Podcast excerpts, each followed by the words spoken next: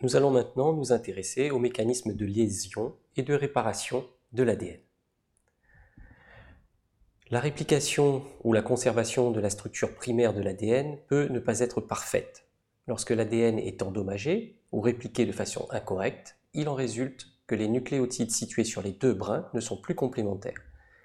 La réparation vise donc à remplacer une base azotée ou un nucléotide ou un fragment d'acide nucléique par des nucléotides complémentaires de la séquence de l'entrebrin. Plusieurs mécanismes de réparation permettent respectivement de remplacer une base, un nucléotide ou un fragment plus ou moins long d'un brin d'ADN. Parmi ces systèmes de réparation, on peut citer la réparation directe par réversion, celle par réparation par excision de base, la réparation des coupures de chaîne, la réparation des mésappariements ou encore la réparation par recombinaison. Les lésions sont soit endogènes et spontanées, c'est-à-dire sans intervention d'agents exogènes, soit provoquées par des agents pathogènes ou mutagènes qui peuvent être des agents physiques ou chimiques. Malgré les liaisons fortes et la complémentarité des bases azotées qui assurent la stabilité de l'information génétique au cours des réplications, la séquence d'un ADN peut se modifier. L'ADN est néanmoins une molécule complexe qui est susceptible, même dans les conditions cellulaires normales, d'être spontanément altérée et menée à des mutations en l'absence de réparation. Des modifications au niveau de différents sites de la molécule d'ADN peuvent intervenir spontanément, soit par lésion oxydative, représentée ici par les flèches rouges, soit par méthylation non contrôlée, représentée ici par les flèches vertes, ou par des mécanismes d'hydrolyse, représentés ici par les flèches bleues. La taille des flèches indique la fréquence relative de chacun de ces événements. Les lésions spontanées les plus fréquentes sont la dépurination et la désamination. Les dépurinations, et plus rarement les dépyrimidisations, correspondent à des pertes de base par hydrolyse de la liaison N-glycosidique. Suite à ces pertes d'informations, la polymérase ne sait pas quelle base incorporer. Il y a ainsi formation d'un emplacement de l'ADN où la base de type purine ou pyrimidine est manquante. On parle alors de site AP pour site apurinique, apyrimidique. À 37 degrés, une cellule animale perd environ 5000 purines de son ADN en une génération, soit approximativement 20 heures. Les désaminations correspondent à des pertes de groupement amine remplacées par un oxygène sur les bases cytosine, adénine et guanine. Les désaminations sont dues à des excès de chaleur, L'adénine est transformée en hypoxanthine, la guanine en xanthine et la cytosine en thymine. La désamination de la cytosine en uracile est fréquente. Par jour, environ 100 cytosines sont dépurinées en uracile par cellule. Elle peut être réparée par un processus, un processus qui détecte l'uracile. Les désaminations affectent principalement la cytosine, convertie en uracile, mais également les autres bases, l'adénine et la guanine, mais pas la thymine, qui ne comporte pas de groupement amine. Les produits de désamination de A, C et G sont facilement reconnus puisqu'il y a ajout d'un oxygène à la place du groupement amine et sont réparés environ 3% des cytosines de l'ADN des vertébrés sont méthylées pour le contrôle de l'expression des gènes. Lorsque cette cytosine méthylée est désaminée, elle se transforme en thymine, ce qui induit la formation d'un mésappariement TG avec la guanine situé sur le brin complémentaire. Ce mésappariement est à l'origine d'un tiers des mutations ponctuelles observées dans les maladies héréditaires. Au cours de la réplication de l'ADN, les modifications chimiques des nucléotides entraînent des mutations. Dans le cas d'une cytosine désaminée, correspondant à un uracile, l'ADN polymérase confond l'uracile avec une thymine.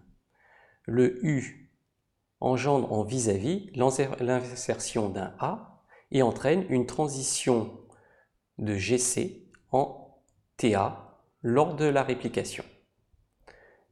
Dans le cas de la dépurination, en absence de base, l'ADN polymérase ne peut insérer la base complémentaire. À la réplication, il s'ensuit une délétion ponctuelle uniquement dans le brin néoformé issu de la dépurination. De la même manière, beaucoup d'autres dommages de l'ADN non corrigés induisent des mutations au moment de la réplication. Les bases de l'ADN sont l'objet d'altérations structurales spontanées appelées tautomérisation. Chaque base peut, exister sous deux formes. Les formes keto, des dérivés hydroxylés, et amino, des dérivés aminés, sont les plus stables les plus courts. Les formes énol, des dérivés hydroxylés, et imino, des dérivés aminés, peuvent apparaître par transfert d'un proton et d'électrons. Ainsi, la guanine peut revêtir la forme keto ou la forme énol. Ces deux formes sont appelées tautomères ou isomères structuraux. Les différentes formes de tautomères ont des propriétés d'appariement différentes.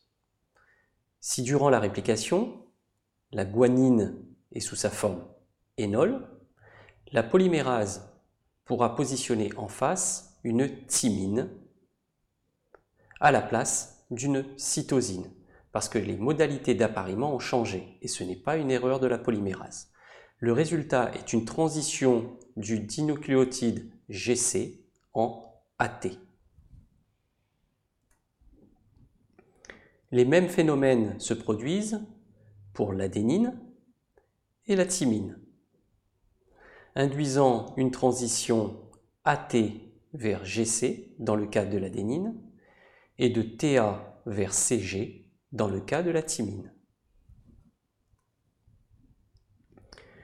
Les lésions peuvent être dues à des agents mutagènes physiques tels que les radiations, la formation de dimères de thymine, correspondent à la formation de liaisons covalentes entre deux thymines.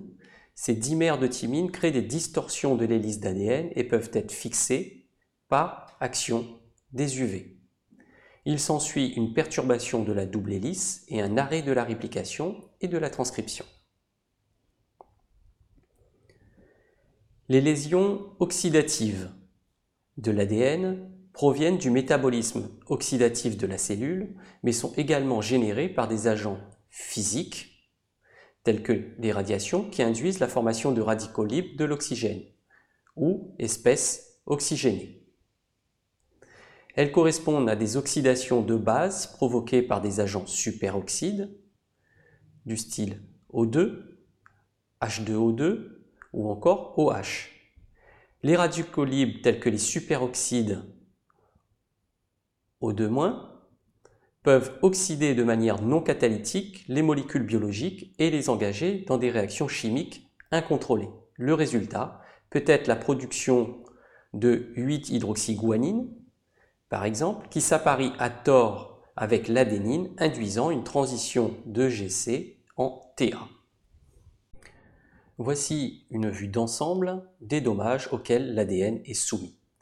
Ces stress entraînent des modifications chimiques des bases azotées de l'ADN, des cassures simples brins de l'ADN, des pontages interbrins et intrabrins, des pontages d'ADN protéines et finalement des cassures double brin de l'ADN, détruisant ainsi l'intégrité du chromosome. Ces lésions induisent soit des mutations, c'est-à-dire une modification de la séquence de l'ADN, ce qui n'empêche pas son fonctionnement, mais change l'information génétique, soit endommagent l'ADN, ce qui entraîne des modifications qui bloquent la réplication et ou la transcription. Ces lésions sont des modifications du matériel génétique qui peuvent avoir des conséquences souvent délétères, pouvant conduire à la mort cellulaire, au vieillissement prématuré, à des pathologies telles que le cancer, ou par exemple à des mutations. Dans le cas des mutations, elles sont le plus souvent silencieuses, c'est-à-dire sans effet. Dans certains cas, elles sont délétères et parfois elles peuvent être avantageuses, notamment au niveau évolutif.